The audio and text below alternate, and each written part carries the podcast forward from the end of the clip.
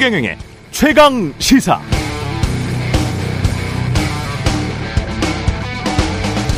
네, 민주당 이재명 당대표 부부를 따라다니는 의혹들, 변호사비 대납, 법인카드 유용, 대장동, 백현동 개발 의혹 등입니다.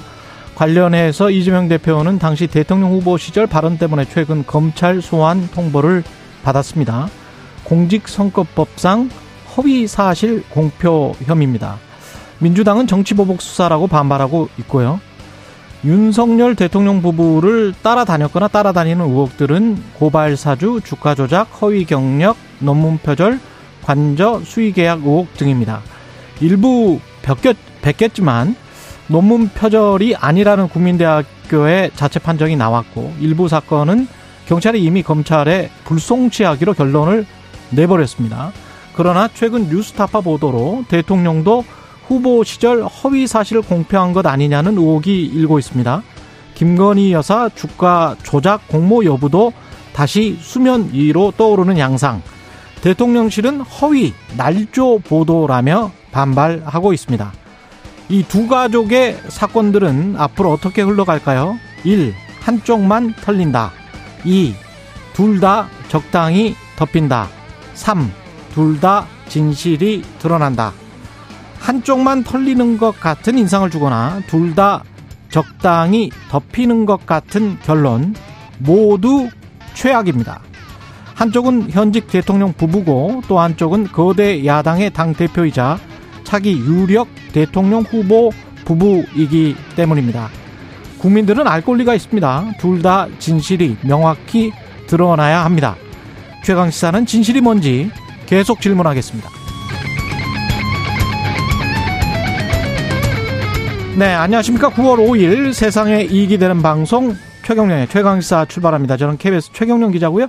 최경령의 최강시사 유튜브에 검색하시면 실시간 방송 보실 수 있습니다. 문자 참여는 짧은 문자 50원, 기본자 100원이 들은 샵9730 또는 유튜브 무료 콩어플 많은 이용 부탁드리고요. 오늘 최강시사 이영 중소벤처기업부 장관 그리고 박지원의 정치의 품격 시즌2 그리고 김건희 여사 도이치모터스 녹취록 보도한 뉴스타파 시민보 기자 만나보고요. 자세한 태풍 흰남도 소식도 계속 전해드리도록 하겠습니다.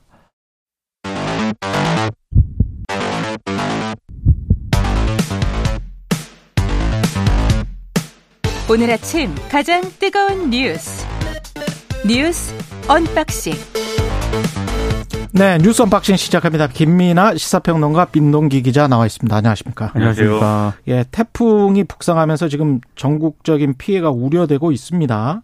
관련해서 이충현 중앙 재난 안전 안전 대책 본부에 사무관 연결이 돼 있거든요. 그래서 태풍 피해 어떻게 예방해야 하는지 중점적으로 들어보겠습니다. 안녕하세요. 네, 안녕하십니까? 예, 지금 위치가 어디에 있나요? 태풍 흰남노는?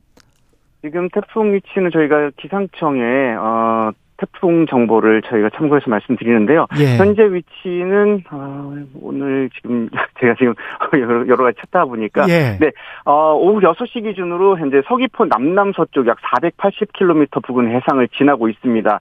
이제 오후쯤이면은 태풍이 점점 그 태풍 매우 강해 상태로 서귀포 쪽으로 접근을 해서 어, 내일 새벽쯤에, 그러니까 오늘 자정이죠. 예. 어, 제주를 지날 것으로 예상되고 있습니다.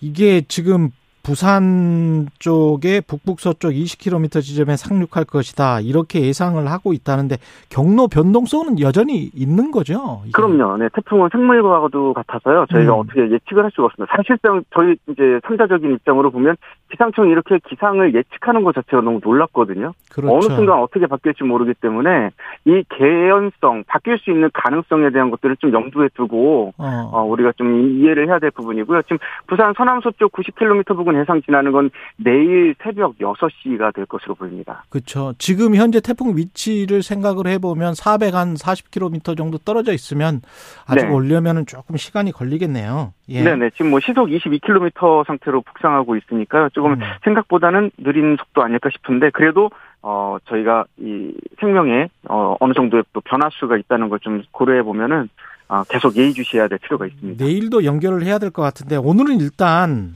네. 어떤 식으로 우리가 예방을 해야 되는지 유의해야 될 점들을 좀 간략하게 소개시켜 소개해 주십시오. 네네. 우선 가장 위험한 곳이나 절대 출입해서 안 될 지역에 대해서 좀 살펴봐야 될 텐데요. 예. 어, 아직은 태풍의 직접적인 영향이 크지 않은 상황이 맞습니다. 하지만 제주도 해안가부터 이미 강한 바람, 해일의 영향 나타나고 있고요. 어제 같은 경우 해안가 일부에 또 침수 사고가 또 있기도 했거든요. 어, 해안가 도로나 방파제, 저지대 그리고 토사가 많이 쌓인 경사면 같은 곳은 절대로 접근해서는 안 되겠습니다. 그리고 지난 8월 집중호우 당시 때 보면 차량 침수 피해도 상당히 많았잖아요. 근데 이번에도 많은 양의 비가 예상되고 있습니다. 그만큼 차량 침수에 대비할 수 있는 행동 요령 지침을 좀 알려드리고 싶은데요. 어, 아직까지 많은 강우 전입니다. 어, 현재 타이어 사, 타이어 상황을 기준으로 했을 때 3분의 2 미만으로 물이 차라 오른 상태까지는 저희가 차량을 이동할 수 있는 여유가 있다고 보고 있거든요. 예. 그래서 하상 주차장이나 저지대 주차 공간에 차를 세워두신 경우라면 현재 그 지대를 벗어나서 조금 안전하고 높은 곳으로 차량을 이동 주차하시는 게 급선무입니다. 그리고 음. 차량 말고도 이제 뭐 차량 이제 침수 현상이 보이는 도로들이 있습니다. 그렇죠. 일단 그런 도로 보이면 진입하시면 안 돼요. 음. 어, 나 지나갈 때까지 괜찮겠지라는 안이한 마음으로 갖고 가다가 이게 앞에 정체가 갑자기 되면 멈춰서 이제 침수되는 사고도 이어지기 때문인데요. 차량이 이제 만약에 침수가 됐다 그러면 창문을 깰 수도 없고 열리지 않는 상황이 될 수도 있습니다. 이때는 실내외 수면 차이가 한 30cm 정도, 그러니까 운전석에 앉았을 때 승용차 기준으로 가슴 정도 높이로 물이 차오르면 문이 음. 열리거든요. 예. 요때 문을 열고 내릴 수 있으니까 그렇게 시도를 하셔야겠고요. 차량 내 만약에 미리 비상용 망치를 좀 구비해 두신다면 저 이거 정말 강권해 드리거든요. 음. 이게 없으면 깰 수가 없습니다. 가뜩이나 또 틴팅 필름이 붙어 있기 때문에 예. 쉽게 깰 수 없는 조건이거든요. 현재 유리들이. 그래서 이 비상용 망치를 이용해서 차량 유리창의 모서리 부분을 가격해야 됩니다. 가운데 쪽 때려봤자 절대 깨지지가 않거든요. 모서리 그래서 쪽. 모서리 쪽, 예, 가격, 가격하시고요. 또 이렇게 해서 탈출하시게 되면, 어, 차량의 지붕 쪽에 올라서서 구조대의 도움을 기다리시는 게 맞습니다. 음. 어디, 어, 막연하게 이동하다 또 배수로 또는 미- 맨홀이 뚜껑 열려 있는 경우에 또 2차 피해를 입을 수 있기 때문에, 어, 가능하면 내가 타고 있던 차 지붕에서 구조를 구하시길, 어, 요청을 드리겠고요. 예. 또 급류 지역에 만약에 차량이, 급류 상황에 차량이 진행하다가 멈춘 상황이라고 친다면, 음. 물이 흘러오는 반대쪽 문을 열고 탈출하시는 것. 이것도 상당히 중요한 방법이니까요. 당황하지 않고 차량에서 안전하게 탈출할 수 있는 그 시뮬레이션을 머릿속으로 수시로 반복해 보시는 게 좋겠습니다. 예, 여기까지 듣겠습니다. 중앙재난안전대책본부의 이충현 사무관이었습니다. 고맙습니다. 네, 감사합니다. 예. 그리고 그 흰남노 소식은 어느 정도 전달을 해 줬는데요. 이충현 사무관이 또 다른 소식들이 있습니까? 흰남도 관련해서? 일단 내일 오전에 경남에 상륙할 것으로 일단 예. 전망이 되고 있는데요. 예. 이게 강도가 매우 강으로 일단 기상청이 예보를 했거든요. 그렇죠. 매우 강이라고 하는 게 어, 초강력 태풍 정도까지는 아니지만 음. 일단 뭐 사람이라든가 커다란 돌이 날아갈 정도의 거센 바람이 불 예정이라고 합니다. 그러니까 반만의 준비를 좀 하셔야 될 것 같고요. 제가 봤을 때 뭐 피해는 피할 수가 없는데 대비를 잘해서 인명 피해는 발생하지 않도록 좀 잘 대비를 하셔야 될 것 같습니다. 그 점과 관련돼서 정부는 지난번에는 좀이 대응이 잘 됐다 뭐라고 말할 수 없는 잘못됐다라고 평가할 수밖에 없는 그런 상황들이 좀 있었기 때문에 이번엔 정말 이 대응을 잘해야겠다라고 생각을 하고 판단을 하는 것 같아요. 예. 그래서 윤석열 대통령도 한 발 앞서서 더 완벽하게 대응을 해라 이렇게 주문을 했고 음. 지금 정부 관련 부처들도 전반적으로 지금 아직 태풍이 완전히 뭐 이렇게 영향권에 들어가지 않은 그 상황에서도 그제 어제 보면은 계속해서 점검에 나서고 있는 그런 상황이거든요. 이번엔 정말 사전 대비가 잘 돼서 피해를 최소화하는 그런 모습을 봤으면 합니다. 현장에서 급하면 먼저 그냥 일 처리를 하고 그다음에 사후 보고해라 이렇게 지시를 했던데 그거는 잘하는 것 같습니다. 그렇습니다. 이번에 예. 잘 대비해야죠 정말. 국민의힘 새 비대위 출범 임박했습니다. 그러니까 새 비대위 전국위원회를 오늘 개최해서요. 어, 새 비대위 출범을 위한 당원 개정안을 통과시킬 계획입니다. 그리고 8일에는 전국위 상임 전국위에서 새 비대위원장하고 비대위원을 이제 임명할 계획인데 현재로서는 주호영 그 비대위원장하고요. 비대위원이 새 비대위에 그대로 임명이 되지 않겠느냐. 언론들의 대략적인 해석은 이런 뭐 가능성을 좀 비중을 높게 두고 있는데, 근데 그럼에도 일부 언론 같은 경우에는 일부 초재선 의원들이 새 비대위원으로 깜짝 발탁이 될 가능성도 있다 이렇게 보도를 하고 있고, 조선일보 같은 경우에는 삼선의 김태호 의원이라든가 사선의 홍문표 의원 등이 뭐 위원장으로 좀 거론이 되고 있다라고 보도를 하고 있는데, 근데 지금 그 김태호 의원 같은 경우에는 권성동 원내대표의 사퇴를 계속적으로 좀 공개적으로 사퇴를 요구한 적이 있거든요. 예. 그래서 친윤 쪽에서 상당히 좀 반대하는 기류가 있다. 이런 보도까지 지금 나오고 있는 그런 상황입니다. 근데 아무래도 가장 큰 변수는 이준석 대표가 제기한 사법 리스크 있지 않습니까? 그렇죠. 가처분 결정이 지금 14일에 예정이 되어 있거든요. 그래서 이것이 가장 큰 변수로 일단 예상이 되고 있습니다. 14일. 다음 주입니다. 예. 네. 국민의힘은 지금 당원 당규를 개정을 해서 비상 상황이란 어떤 것인지 그리고 비대위원장 이하 비대위원들은 어떤 상황에서 선출이 되는 건지 뭐 그리고 어 이런 것들을 세세하게 다시 규정을 했고 그 규정에 의거해서 형식적으로는 그 전에 비대위가 사퇴를 하고 그다음에 그 똑같은 사람들을 다시 이 규정에 근거해서 재신임하는 재선출하는 것이기 때문에 뭐 선출이라는 말이 안 맞긴 한데 재임명하는 것이기 때문에 법적 문제를 피해갈 수 있다 이렇게 생각을 하는 거겠죠. 그래서 법적 문제를 피해갈 수 있으므로 주호영 비대위원장의 직무 집행이 정지됐는데 그럼에도 비대위원장 다시 하는 것이 가능하다. 그리고 다른 비대위원들도 뭐 새로 비대위원을 선임하고 뭐 이런 절차 복잡하게 할 것 없이 문제가 없다라는 전제를 가지고 거의 그대로 뭐 본인이 이제 사퇴한다고 하면 어쩔 수 없는 거지만 비대위원들도 거의 그대로 이제 간다는 취지거든요 지금. 예. 근데 이렇게 됐을 때는 지금 말씀하신 것처럼 정말 이 법원의 어떤 판단을 두고 정면 대결하는 그런 양상이 될 수밖에 없어요. 우리는 당원 당규를 바꿨기 때문에 그렇죠. 이렇게 해도 괜찮다라는 판단이 있는 거죠 지금 국민의힘은. 그렇죠. 예. 그래서 저는 이 부분이 이제 법원의 판단이 과연 그러면 아 당원 당규를 바꿨으니까 이제는 완전히 상황이 달라졌고 비상 상황으로 볼 수가 있다 이렇게 판단이 내려질지 조금 의문이 있지만 이건 법적 쟁점에 대한 문제니까 지켜봐야 될 것 같고 그런데 국민들의 시선이라는 게 또 있지 않습니까? 그렇죠. 국민들이 볼 때는 이 상황이 어떻게 보여지냐면 사실 국민들 입장에서는 무슨 뭐 권한 뭐 당원 당규 뭐 이것을 바꿨다 이런 거 마음에 와닿지 않거든요. 음. 이준석 전 대표를 어 좀 이렇게 어이 제거 제거라는 음. 표현은 좀 그런데 쫓아낸 것인가? 그렇죠 쫓아내려고 하는 의지는 확고한 거구나. 음. 그러니까 다시 그 비대위를 그대로 이제 인적 구성을 그대로 유지하는구나 이렇게 비칠 수가 있어요. 근데 이게 정치적으로 긍정적일지 부정적일지 모르겠으나 그것을 감수하기로 한 거 아니겠습니까 국민의힘이? 그렇죠. 결국 그 감수하기로 한 이 마음의 진원지 그것은 결국 이제 뭐 용산 아니냐 이런 지금 생각들이기 때문에 음. 그런 모습들이 나중에는 제가 볼 때는 정치적 평가의 대상이 분명히 될 것이다라고 생각을 합니다. 예. 이준석 전 당대표는 대구에서 기자회견을 가졌습니다, 또. 그러니까 오늘 전국위원회가 이제 개최가 되는데 하루 앞서서 이제 국민의힘의 이게 텃밭 아니겠습니까? 그렇죠. 거기서 이제 기자회견을 연것 자체가 상당히 여러 가지를 좀 의미를 내포하는 것으로 보이는데 일단 굉장히 좀 어, 비판을 좀 많이 했습니다. 그러니까 대구 시민들이 다시 한번 국민의힘을 향해서 죽비를 들어야 한다. 음. 이런 얘기를 했고요. 윤석열 대통령을 향해서는 모든 것은 부메랑이다. 이런 얘기까지 했습니다. 아, 그리고 어렵게 되찾아온 정권, 처음으로 젊은 세대가 정치에 관심을 두고 적극 참여한 대선 결과가 결코 무너지게 내버려둬서는 안 된다라고 강조를 했고요. 어, 특히 당헌 개정안의 전국위원회 처리를 앞둔 시점에서 어, 여러 가지 얘기를 했는데 그 중에서 좀 제가 봤을 때 가장 좀 인상 깊었던 얘기는 어, 유승민 전 의원하고요 조홍천 의원의 경고를 이제 언급을 하면서 보수 진영은 탄핵에 이르는 사태를 겪지 않았을 것이고 만약에 그때 그 두 사람의 얘기를 들었다면 음. 절대자는 불행해지지 않았을 것이다 이렇게 얘기를 했습니다.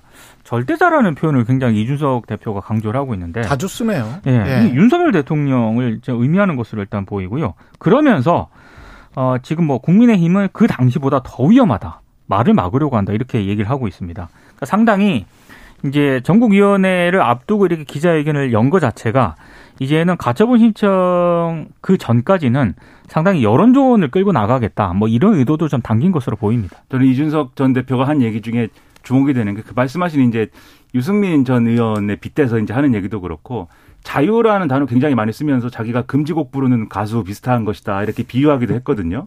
근데 이게 잘 보면은 어떤 그 뭐 뭔가 자유 뭐 이런 가치를 얘기하면서 굉장히 이제 그 어, 정치적인 존재감이 컸던 대권 주자를 언급한 거지 않습니까? 그렇죠. 역으로 얘기하면은 음. 본인의 어떤 앞으로 장차 이제 어떤 위상이나 이런 것들을 그 정도로 판단하고 있다라는 해석도 가능한 거예요. 그러면 그다음에 윤석열 대통령이 뭐 취임사에서도 그렇고 자유라는 단어를 워낙 많이 썼잖아요. 그렇죠. 취임사에서도 35번 나왔었고. 그렇죠. 예. 근데 그거를 이 정부가 그렇게 약속해 놓고 관철시키지 않고 있다. 근데 내 나는- 노래는 금지시키고 있다. 그렇죠. 네. 예. 그러나 나는 그것을 금지시키지만 부른다. 네. 이거거든요.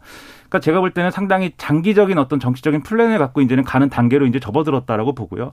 다만 그게 갈수 있느냐 아니면은 브레이크가 걸리느냐는 결국 경찰 수사겠죠. 음. 근데 김웅 의원이 이 국민의힘 바로 세우기 특구 콘서트 이게 이제 이준석 전 대표를 지지하는 소위 말하는 국바세가 이제 어이 참여하는 이러한 행사였는데 거기서 한 얘기가 있습니다. 이 최근에 여러 가지 상황을 종합해 보면 경찰이 이준석 전 대표를 이렇게 무혐의 처분할 것으로 보이는데 다만 어 당시에 그 유흥주점이라고 음. 표현되는 음. 그곳에 간 사실은 인정되나 그 이후에 뭐 이런 이런 상황들을 확인할 수 없기 때문에 없고 시효가 지났기 때문에 무혐의다 아마 이렇게 가지 않겠느냐 그러면 그 내용을 가지고 이 당 윤리가 추가 징계를 할 가능성이 있다 이렇게 얘기를 하고 있습니다. 예. 이런 전망이 맞으면 아마 이준석 전 대표는 당적을 잃게 될 것인데 음. 당장은 그럼 상당히 이제 곤란한 상황, 총선 출마나 이런 것들도 불투명한 상황이 되겠지만 그 이후에 어떻게 될 것이냐는 또 이후 상황에 가봐야 알겠죠. 이거는 어쨌든 경찰 수사를 통해서 혐의가 된 것이 아니기 때문에 경찰 수사가 칼집에 들어있는 칼인데 칼을 뽑아서 근데 유흥주점에 갔으나 그 다음에 상황은 모르겠다라고 발표가 나온다면 그렇다면 얼마나 큰 정치적 타격을 입을지는 모르겠습니다. 그러니까 아주. 칼을 딱 뽑았는데 예. 칼이 길게 이렇게 딱 일본도 같은 게 나와야 되는데 생각보다 굉장히 짧아. 그렇죠. 예. 칼이 나와가지고 뭐 딱딱딱 소리를 내면서 이렇게 칼날이 나온다. 예. 좀 이상해지는 거죠 얘기가. 칼집은 굉장히 크게 보였었는데. 그러니까 말입니다. 예. 민주당은 긴급요청을 하는 거고요 오늘 그래서 출석을 할지 안 할지 이재명 당 대표가 그러니까 민주당 같은 경우에는요 예. 일단 출석 여부를 두고 당 내부에서 좀 약간 좀 찬반 논란이 있는 것 같아요. 음. 왜냐하면 일단 떳떳하게 검찰에 출석을 해서 정치 보복이라는 그런 점을 항변을 해야 된다. 이 음. 수사 자체가 이런 주장도 있고 한쪽에서는 어차피 추석 전에 포토라인에 세우겠다는 것 자체가 검찰이 망순지우기 좀 의도가 있는 것 같은데 음. 거기 왜 협조하느냐 이렇게 좀 찬반이 나뉘고 있기 때문에 오늘 좀 의총 결과를 좀 봐야 될 것 같고요.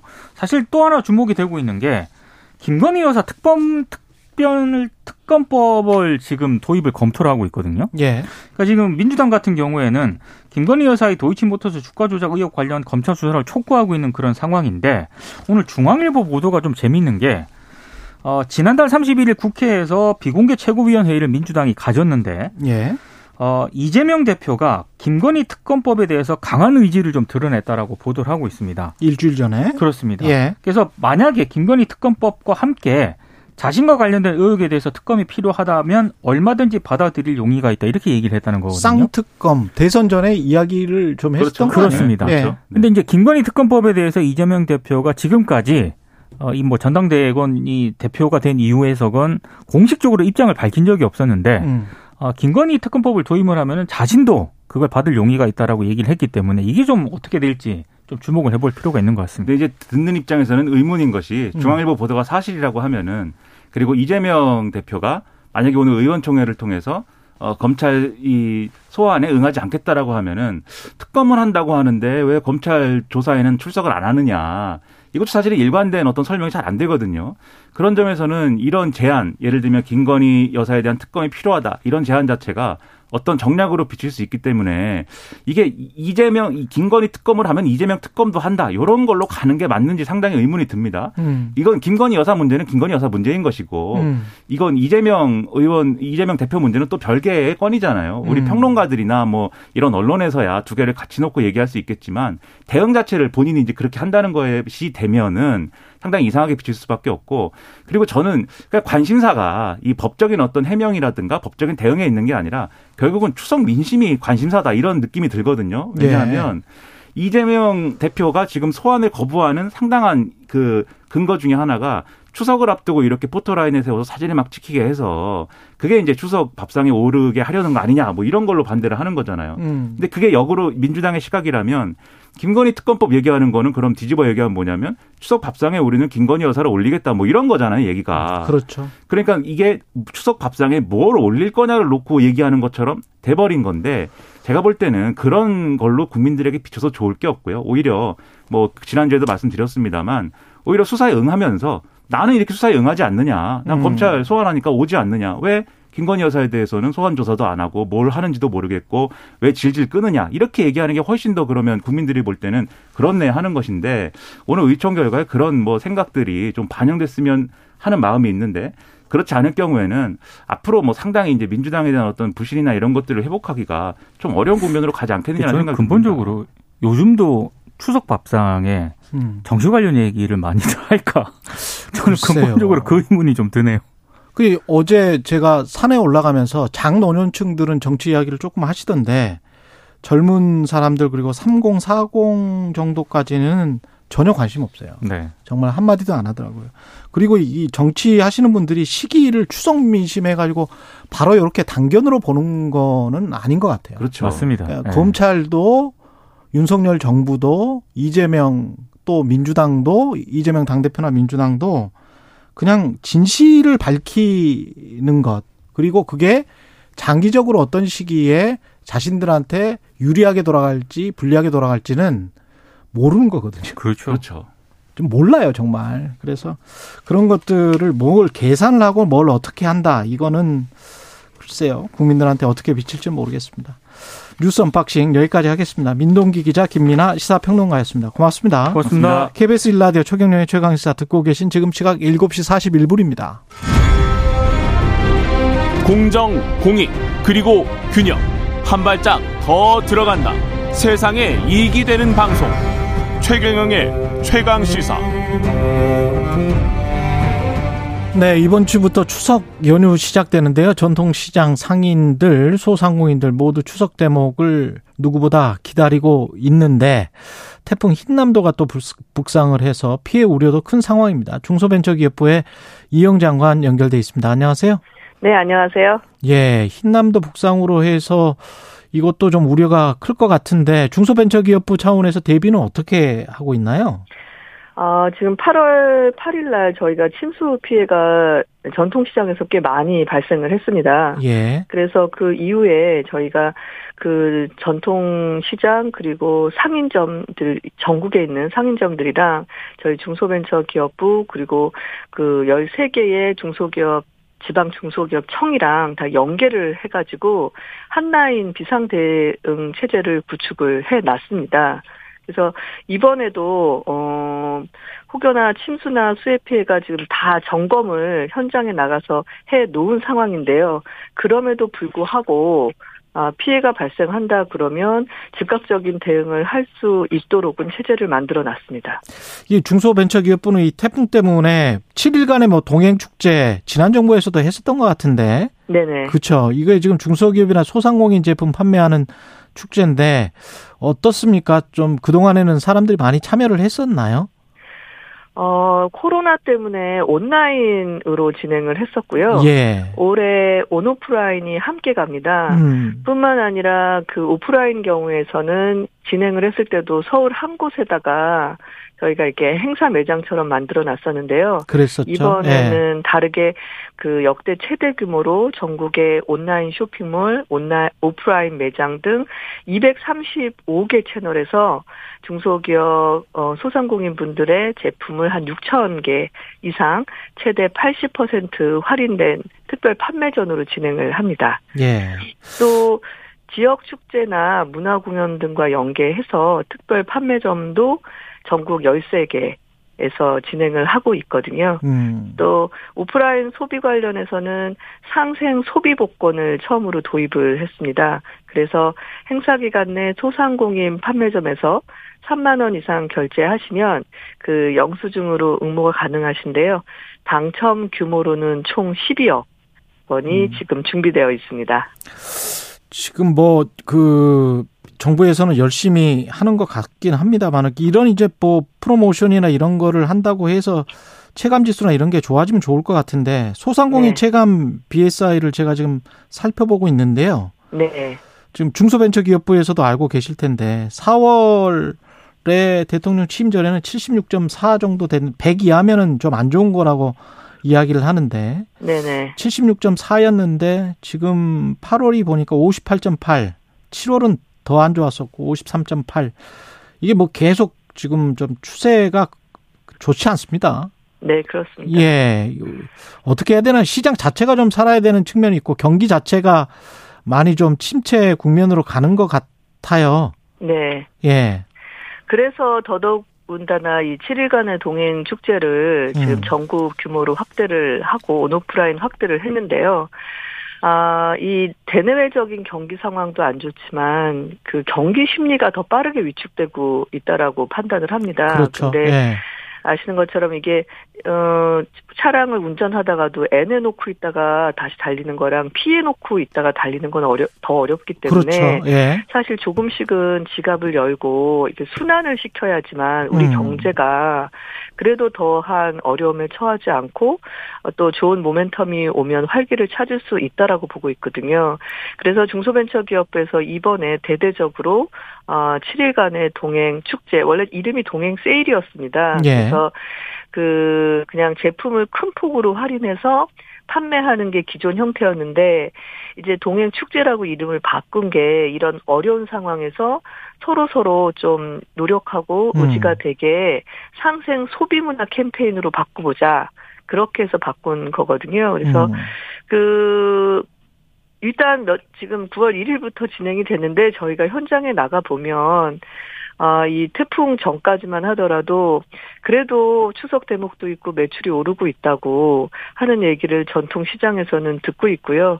실제 작년 대비 매출도 한 120% 평균 예, 매장에서 발생하고 있어서 음. 아 그나마 다행이다라고 안도를 조금 했는데 또 태풍이 올라오고 있어서 걱정입니다. 예, 좀 소비 여력이 되시는 분들은 지금 같은 경우에는 좀 더 쓰시는 게 나을 것 같아요. 뭐 돈이 네. 지금 없어서 못 쓰시는 분들은 어쩔 수가 없는 것이지만 소비 여력이 맞습니다. 있으신 분들은 조금 써 주시는 게 경기 침체를 막는데 도움이 될 것 같고 그런데 이제 소상공인들 입장에서 봤을 때는 이게 그 정부가 추석 밥상 물가 안정을 위해서 총력전을 펼치는 이런 게 사실은 뭐 비용 상승이나 여러 요인이 있어서 물가가 오를 수밖에 없고 그게 이제 매출에 도움이 될 수밖에 없는데 그걸 또 물가 안정을 시켜야 되는 소비자 입장에서는 또 물가 안정이 또 어, 원하는 것이고 이게 좀 서로 간에 대치되는 측면이 있습니다. 네 네. 그 지금 이 물가가 오르는 가장 큰 이유가 예. 이제 코로나로 한번 영향을 받고 우크라이나 사태로 인해서 이거 공급망에 교란이 와가지고 지금 원활한 공급이 진행이 되지 않음으로 인하여 물가가 상승하고 있는 거거든요. 그래서 예. 올 상반기에 수출 실적은 역대 최대치를 기록했음에도 불구하고 무역 수지가 마이너스가 나는 지금 그런 아이러니한 상황인데요. 정부가 이번에 특히 추석을 맞이해서 물가를 좀 잡을 필요가 있다라고 보고 있습니다. 왜냐하면 민생에도 영향이 크시, 크기 때문에 그래서 이번에 물가 안정 대책으로 20개 주요 품목에 대한 공급을 역대 최대 수준으로 지금 확대를 했고요. 농축수산물 할인 쿠폰을 최대 650억 원을 이번 명절에 투입을 합니다. 또한 민간 유통업체들이랑 같이 협력해서 자체 할인을 이 명절 전후로 진행을 하고 있는데요. 이게 코로나나 또 최근에 있었던 수해 피해로 굉장히 많은 분들이 힘들어 하시는데 또 이렇게 업계가 자발적으로 보유하고 있던 물품들을 어, 정부와 함께 풀다 보니까 가격 상승 압박이 시장에서 자동으로 지금 최소화되고 있는 상황입니다. 그래서 아, 이번에는 추석 그래도 밥상 물가는 조금은 어, 편안하신 상황이 되지 않을까 생각하고 있습니다. 대형마트 의무 위협 폐지 방안이 지금 검토되고 있는데 규제 개선 1호 과제로 윤석열 정부에서 중소벤처기업부의 입장은 어떻습니까? 관련해서는? 이게 대형마트 의무 휴업이 지금 법제화된 지 10년이 됐습니다. 그 당시만 하더라도 대형마트라는 어떤 큰 공룡과 그 주변에 있는 소상공인 분들 간에 이, 아, 불공정하지 않은 어떤 거래 환경을 만들기 위해서 진행을 했었는데요. 코로나를 그 거치면서 온라인 대형 마트들이 이제 커가면서 기존에 있던 이 의무 휴업 방법을 한번 재고해 봐야 되지 않느냐라는 시각도 일부 있습니다. 그 부분에 대해서는 중소벤처기업부가 열려 있는데요. 네. 이번 건이 논란이 됐던 것이 잘 아시는 것처럼 이렇게 인터넷에서 투표를 붙여서 상위 뭐 3위 안에 들면 어 이게 마치 되는 것처럼 일부 이렇게 이렇게 전달이 되면서 아. 사실 그 소상공인 분들의 피해가 많이 발생할 수 있는 굉장히 민감한 상황이기 때문에 예. 신중한 접근이 필요했던 거거든요. 그래서 예. 중소벤처기업부에서는 시대 흐름이 변화하고 있으니까 상황을 한번 그 재고해봐야 되는 것에 대한 열려 있어서 지금 관련한 리서치를 용역을 해놓은 상황이고요. 음. 다만 이렇게 투표 형식과 같은 방식으로 대형마트 의무휴업 폐지를 접근하는 것은 바람직하지 않다라는 생각은 분명히 갖고 있습니다. 그리고 설령 이 부분을 논의한다 하더라도 이해관계자 간의 충분한 의견 수렴을 거치는 과정이 반드시 필요하고요. 그 과정에서 소상공인 분들과 어떻게 상생적으로 함께 살아갈 수 있는지에 대한 현명한 답도 나와야 된다고 생각합니다. 이게 비슷한 문제일 것 같은데 납품 단가 연동제도 중소벤처기업부는 사실은 소상공이나 중소기업들을 생각한다면 강력하게 추진해야 되는 과제잖아요. 네네. 근데 그 입장은 어떻습니까?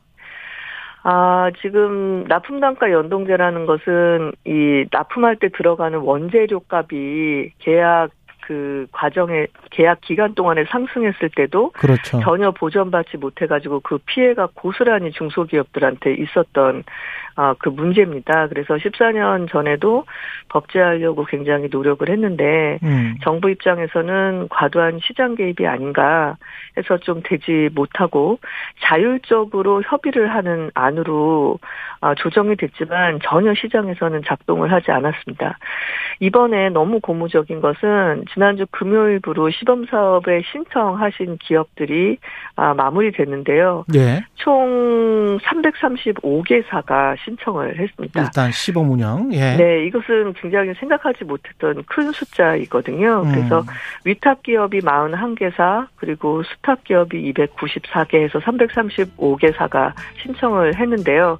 저희가 6개월 정도 시범 사업을 진행을 할 예정이고요. 이건 좀 봐야 되겠군요. 예. 네네. 예, 시간이 다 돼서 여기까지 하겠습니다. 고맙습니다. 네, 감사합니다. 예, 중소벤처기업부의 이영 장관이었습니다. KBS 일라디오 최경령의 최강시사 1부는 여기까지입니다.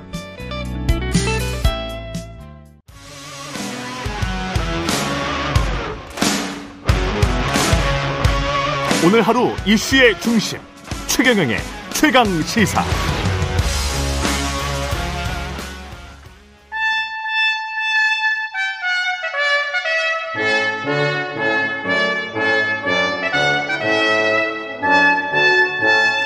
네, 매주 월요일 영원한 현역 박지원 전 비서실장과 함께하는 고품격 정치 토크 박지원의 정치의 품격 박지원 전 대통령 비서실장 전 국정원장 나와 계십니다. 안녕하십니까? 네, 안녕하세요. 예, 민주당 이야기부터 먼저 시작하겠습니다. 민주당은 이재명 당대 흰남노부터 시작해야죠. 흰남노부터 시작. 우리 한국의 예. 전쟁이 계속돼요. 지금은 흰남노 정쟁이지만 예. 이제 태풍과의 전쟁 또 전쟁 시작됐잖아요. 그렇죠. 예. 이게 지금 전쟁입니다라는 이재명 당대표 보좌관의 김현지 보좌관이 예. 스타가 됐어요. 전쟁입니다. 얼마나 멋있는 멘트예요. 이 멋있습니까? 근데 이 아니, 이걸 지금 와... 현재 말이죠. 예. 예. 딱 압축적으로 음. 그렇게 잘 표현할 수가 없어요. 이게 전쟁이 된 겁니까? 그러면 전쟁이 됐죠. 아 도발을 해오니까 예. 응전을 하는 거 아니에요. 정부가 검찰이 도발을 해왔다. 그렇게 저는 봅니다. 예. 네. 그리고 그러면 강대강으로 부딪힐 수밖에 없다. 그렇게밖에 갈 수 없다. 예. 그러면 네. 민주당은 어떻게 강 근데 소환을 하면은 그거 받아들일 수밖에 없는 거 아닌가요? 어떻게 해야 지금 현재 이것은 네. 선거법 위반 문제이기 때문에 허위사실 공표 혐의 네, 허위사실 공표를 이미 다 확정이 된 거예요. 음. 뭐 과거에 그렇게 말해 버렸기 때문에 말을 했기 때문에 예. 그렇기 때문에 제가 볼 때는 이재명 대표가 구태여 저는 검찰에 안 나가리라고 봅니다. 음. 오늘 의총에서도 대개 보면은 국회라고 하는 것은 의원총회를 소집하면은 그건 강경 대응이에요. 예. 네, 항상 분위기가 그렇게 가거든요. 음. 그렇기 때문에 저는 의원총회에서도 이건 중대한 문제다. 여소야대 전국에서 제, 야당 대표가 선출된 지 4일 만에 대통령께 민생 민생을 돕기 위해서 영수회담을 하자라고 제안을 하니까 또 대통령께서도 전화를 주셔서 빨리 만납시다. 음. 이렇게 됐는데 전국회 첫날 이렇게 검찰 소환을 전격적으로 발표를 해버리는 것은 전쟁 선포다. 그러면 민주당으로서도 물러서지가 못하죠. 또 전통적으로 민주당은 어떤 탄압에 대해서는 싸움에 대해서는 절대 물러서지 않는 당이에요. 그래서 제가 볼 때는 흰남노보다 더 강한 여야 싸움이 시작된다. 물론 권성동 국민의힘 원내대표도 범죄와의 전쟁이다. 음. 이렇게 표현했잖아요. 예. 하자란 것 아니에요. 하자. 그렇죠. 전쟁을 하자. 네. 음. 국민의힘은 뭐 정당한 수사다. 그리고 여당이 거대 야당이 방탄 국회를 하고 예상대로 당 대표가 되니까 방탄 음, 국회의원이 되는 것이다. 당 대표가 되는 것이다. 뭐 이렇게 공격을 하고 있습니다. 뭐 그런 공격도 하고 음. 또 민주당에서는 야당 탄압이다. 어? 우리는 민생 대통령과 협조하려고 했지만은 협치를 거부하고 야당을 탄압하냐. 이건 있을 수 없다. 하니까 지금 본래 만지작거리던 김건희 특검, 국정조사, 야당이 할 수 있는 모든 카드를 꺼내놓겠죠. 음. 그러면 정치권이라고 하는 것은 항상 강대 강으로 계속 나가면은 정기국회, 예산국회 어떻게 되며 또 사실 국민들은 오늘 아침 뭐 추경호 장관은 부총리는 물가가 약간 주춤했다. 예. 미국에서 그랬어요. 음. 미국에서 그리고 노벨 평화상에 빛나는 폴 크루만 경제학자는 오늘 보면은 이 2024년이면은 코로나 경제 이전으로 세계 경제가 돌아갈 거다. 그렇지만 음. 제가 볼 때는 우리 한국은 아주 어려워요. 어? 그래서 지금 중국의 무역 적자나 특히 미국 바이든 대통령의 인플라 감축법에도 불구하고 예. 우리는 해당이 못 되잖아요. 인플레이션 감축 법안. 예. 예. 예. 그렇기 때문에 인플레 감축 법안 예. 법으로 그렇기 때문에 우리는 어려워요. 음. 그러면은 금년 내년 어? 3, 4년 어렵죠. 예. 그래서 결국 저는 여야 이렇게 강대강으로 계속 나간다고 하면은 음. 경제는 물가는 우리 국민은 어디로 가야 돼요? 그래서 저는 이걸 해결하실 분은 음. 딱한 분밖에 없어요. 누굽니까? 윤석열 대통령이죠. 아, 대통령이. 예. 그래서 저는 처음부터 사정은 간단하고 신속하게 음. 하지 말라는 게 아니에요. 경제 물가로 가야 됩니다. 이건 큰일이죠. 그 사정 간단하고 신속하게 그렇게 말씀을 하신다면 그럼 역으로 이야기해서 그냥 소환 조상 응해 버리고 나는 뭐 떳떳하다 이렇게 그냥 당당하게 예. 지금 저기 나가는 게 그렇지 않잖아요. 아 나가는 예, 정부의 검찰이 예. 정부에서 나가는 게 그, 음. 그렇지 않잖아요. 그럼 관련해서 야당인 민주당은 김건희 특검으로 대응을 하면서 이른바 이제 이재명 당대표는 그 대선 전부터 이야기했던 이른바 쌍특검을 주장하는 것 같은데 그렇게 갈 수밖에 없는 겁니까 그러면 앞으로 전국은? 저 처음부터 그러잖아요. 처음부터. 네. 아. 이게 나가면은 민주당은 반드시 김건희 여사 장모님 문제 등을 가지고 나올 거다. 음. 그리고 특검. 주가 조작 다시 주가 조작 그렇죠. 예. 지금 현재 너 도이치모터스 주가 조작 가지고 예. 문제가 되고, 되고 있잖아요. 음. 어, 저는 증권을 일생에 한 번도 안 사봐서. 아, 그러시군요. 청와대 해명대로. 예. 그렇게 의뢰의 증권을 사면은 증권회사에서 그러한 그 녹음 장치를 해놓는구나. 네. 라고 했는데, 음. 또 그게 아니더라고요. 또 이따 뭐 시민보 기자 오면 자세히 이야기를 좀 듣겠습니다. 관련해서는. 예. 네. 뭐 1인 매매와 전화 대리 매매와 뭐 직접 매매와 여러 가지 방법이 있으니까요. 예. 글쎄요. 그렇기 때문에 음. 어떻게 됐든 민주당에서도 그 말을 했더라고요. 음. 그 보면은 이제 강대강으로 갈 수밖에 없죠. 이 진검승부가 되면은 결국 국민만, 국민만, 국민만 경제 물가는 나락으로 빠는 거 아니에요. 근데 정치적으로 봤을 때는 이렇게 되면 아무래도 집권 여당인 힘이 있는 권력이 있는 쪽이 유리하지 않습니까? 유리하겠죠. 예. 그렇지만은 그 힘은요 대통령한테만 있는 거 아니에요. 음. 정부만 있는 게 아니에요. 국회라는 게 거의 민주당이 3분의 2 정도의 의석을 가지고 있기 때문에 민주당의 협력 없는 정부는 어려워요. 음. 네. 그렇기 때문에 이 정무적 판단, 정치적 판단을 대통령께서 잘 하셔야 된다 이거죠. 물론 일부 혹자는 그렇겠죠. 그러면 의석 가지고 있으니까 민주당 아무것도 건들지 말라는 거냐? 음. 그건 아니잖아요. 근본적으로 지금 현재 누가 보더라도 대표 당선 4일 만에 대통령하고 전화해서 잘 협력하자고 해놓고 그 다음날 정기 첫날 그런 공격을 하면은 음. 민주당 의원들이 가만히 있겠어요? 야, 시기... 그래서 제가 지난 지난주에 음. 그 구례 광주를 예. 2박 3일로 다녀왔는데 그런 얘기 하더라고요. 전쟁을 한다? 싸워야 된다.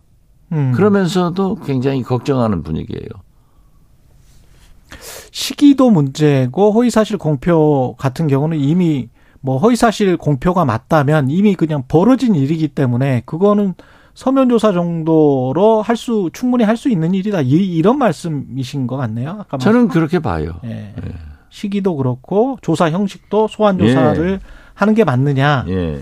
그런 말씀이신 것 같고 여당 상황은 지금 여기도 일종의 권력 다툼이라고 봐야 되겠습니까? 비대위원장 뭐 다시 주호영 의원이 한다고 하는 것 같은데요. 뭐 지금 헌수는 헌부대에 담는 거죠. 지금. 헌수를 헌부대에 담는 것이다. 그렇죠. 범상 비대위 아니에요.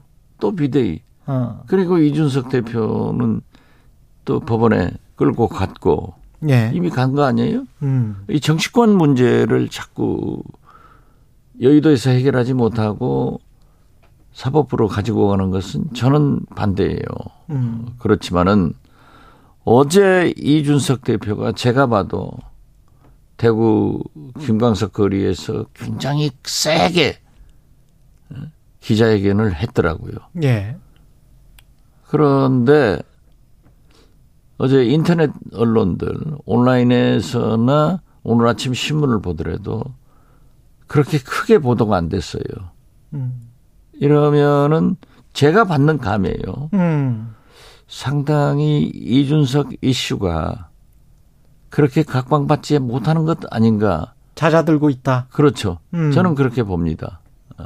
그러면은 대통령실이나 집권 여당의 주류 세력 입장에서는 진압에 성공했다 이렇게 봐도 되는 진압에 성공이 아니라 예. 사법부로 갔으니까 음. 또 다시 사법부의 판단을 받아보면은 그 news value가 커지거나 국민의 관심이 더 커질 거예요. 예. 그렇지만 지금 현재 더 큰 것은 윤핵관들이 청와대 비서관 행정관을 채용해가지고 80명, 어? 100명 지금 솎아내고 다시 그렇죠. 보직 변경을 한다는 거 아니에요. 음.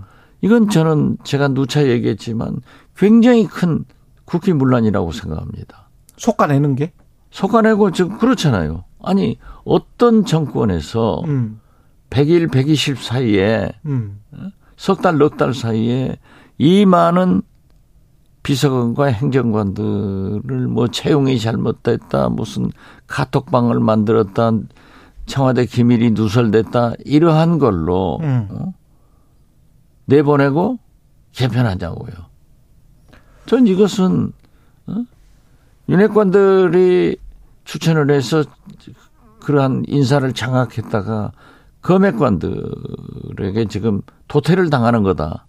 아. 그래서 저는 이렇게 큰 국기문란이요. 음. 청와대 비서관 행정관이 어떤 자리입니까? 어? 이게 80명, 100명이 이러한 것이 낫다 하면은 나는 민주당이 뭐 하고 있는지 모르겠어요. 이건 진짜 국기문란이에요. 어? 한 부처에 80명, 100명이 공무원이 문제가 있다 하더라도 이건 큰 문제인데 음. 대통령실에 이런 인원들이 이러한 일이 벌어지고 있는데 야당이 입 한 번 뻥긋하지 못하고 안 하고 저렇게 강건도 불구경하듯 보고 있는 것은 저는 민주당이 야당답지 못하다. 저는 예. 그렇게 봅니다. 그걸 검액관이 윤핵관의 어 윤핵관에서 심어놓은 행정관들을 속아내는 과정이라고 판단을 하시는 지금 현재 그렇게 보도가 되고 있잖아요. 음. 예. 그러니까 청와대 아, 자꾸 청와대라고 하는데요. 예. 용산 대통령실의 권력은 윤핵관에서 검핵관으로 완전히 넘어가는 거예요. 그렇게 되면 집권 여당도 윤석열 대통령이 완전히 장악하는 모양새가 되는 겁니까? 앞으로 그러면 이준석 전 당대표가 어떤 정치적으로 뭐 상당히 힘들어지고 그렇게 되면 비대위 끝나고 청와대 대통령실은 음. 그렇게 장악이 된다고 하더라도 예. 정치의 본사는 여의도예요. 음. 국회만은 지금 현재 윤핵관의 시대가 가고 지금 언론 보도 보면은 초재선들의 신윤핵관이 장악한다. 저는 그렇게는 되지 않을 거예요. 중진들이 국회를 끌고 가는 거예요. 그러니까 오히려 초재선들이 굉장히 개혁적이고 혁신적이고 이런데 지금 바뀌었어요. 국민의힘 중진들은 개혁적으로 이건 아니다. 라고 하는데 초재선들은 아무튼 윤심을 따라서 움직이고 있잖아요. 음. 이것은 저는 오래 못 간다. 저는 그렇게 봐요. 이준석 전 당대표의 정치 생명은 어떻게 보십니까? 저는 성공적으로 가고 있다. 그렇게 봐요. 성공적으로 가고 있다? 예. 지금 상황이? 그렇죠. 왜냐하면은 정치는 민심을 떠나서 음. 물을 떠나서 물고기가 못 살지 않습니까? 못 삽니다. 그런데 민심의 support를 받고 있잖아요. 그러니까 때릴수록 커진 그렇죠. 현상은 계속될 것이다. 그리고 참 재미있는 현상이 거듭 말씀드리지만은 차기 국민의힘 당 대표로 이준석 전 대표와 궤를 같이 하고 있는 유승민, 그렇죠. 이준석 네. 이두 분이 앞서가잖아요. 예. 그런다고 하면은 음. 물론 당 대표는 당심이 더 중요하다라고 하지만은 절대 당심은 민심을 거역할 수가 없습니다. 음. 자기들도 선거를 해야 되거든요. 예. 그렇기 때문에 시간이 가면은 상당히 어려운 현상이 음. 저는 정치권으로부터 야당으로부터도 음. 여당 내부로부터도 윤석열 대통령은 맞이하게 된다. 그런데 당장의 차기 당 대표는 이준석 그 전 당 대표가 되기는 힘들 것이고 본인도 아마 생각하지 않을 거예요. 그렇죠. 예. 그러면 누가 되리라고 보십니까? 그래도 저는 자꾸 예. 유승민 전 의원을 잘 생각해 본다 이런 말씀을 차기 당 대표를 그렇죠. 어 근데 또 대통령실이나 이른바 윤핵관 의원들이 가만히 있지 않을 것 같아요. 가만 안 있으면 어떻게 할 거예요?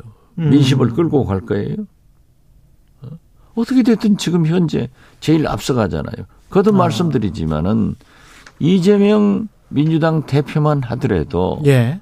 민심이 이재명 대표를 지지하고 있지 않습니까? 음. 당 대표도 거기는 당심까지 80%가 같이 지지를 해줬는데 예. 지금 지난주 갤럽 여론조사 보면은 차기 대통령 감으로 이재명 대표가 27% 그리고 2등으로 한동훈 법무장관이 9%. 예. 홍준표 안철수, 오세훈 음. 각각각 4% 이걸 보면은 민심이 어디 있는 거 알잖아요. 음. 그렇기 때문에 이재명 대표도 민주당도 민심을 보고 강하게 나가는 거죠. 이 관련해서 여론조사 개요는 김봉신의 눈에 나오니까요. 그때 또 말씀을 드리겠습니다. 시간이 얼마 없어서 이쯤에서 마무리를 해야 될 것 같습니다. 제주도 현지도 지금 연결을 해야 되고 태풍 때문에 예, 예. 예. 뭐 정부에서 흰남노 좀 잘 대비해 줬으면 좋겠습니다. 예. 여기까지 듣겠습니다. 영원한 현역 정치의 품격 박지원 전 원장님이었습니다. 고맙습니다. 네, 감사합니다. 예. 오늘 하루 이슈의 중심. 당신의 아침을 책임지는 직격 인터뷰. 여러분은 지금 KBS 일라디오 최경영의 최강 시사와 함께하고 계십니다.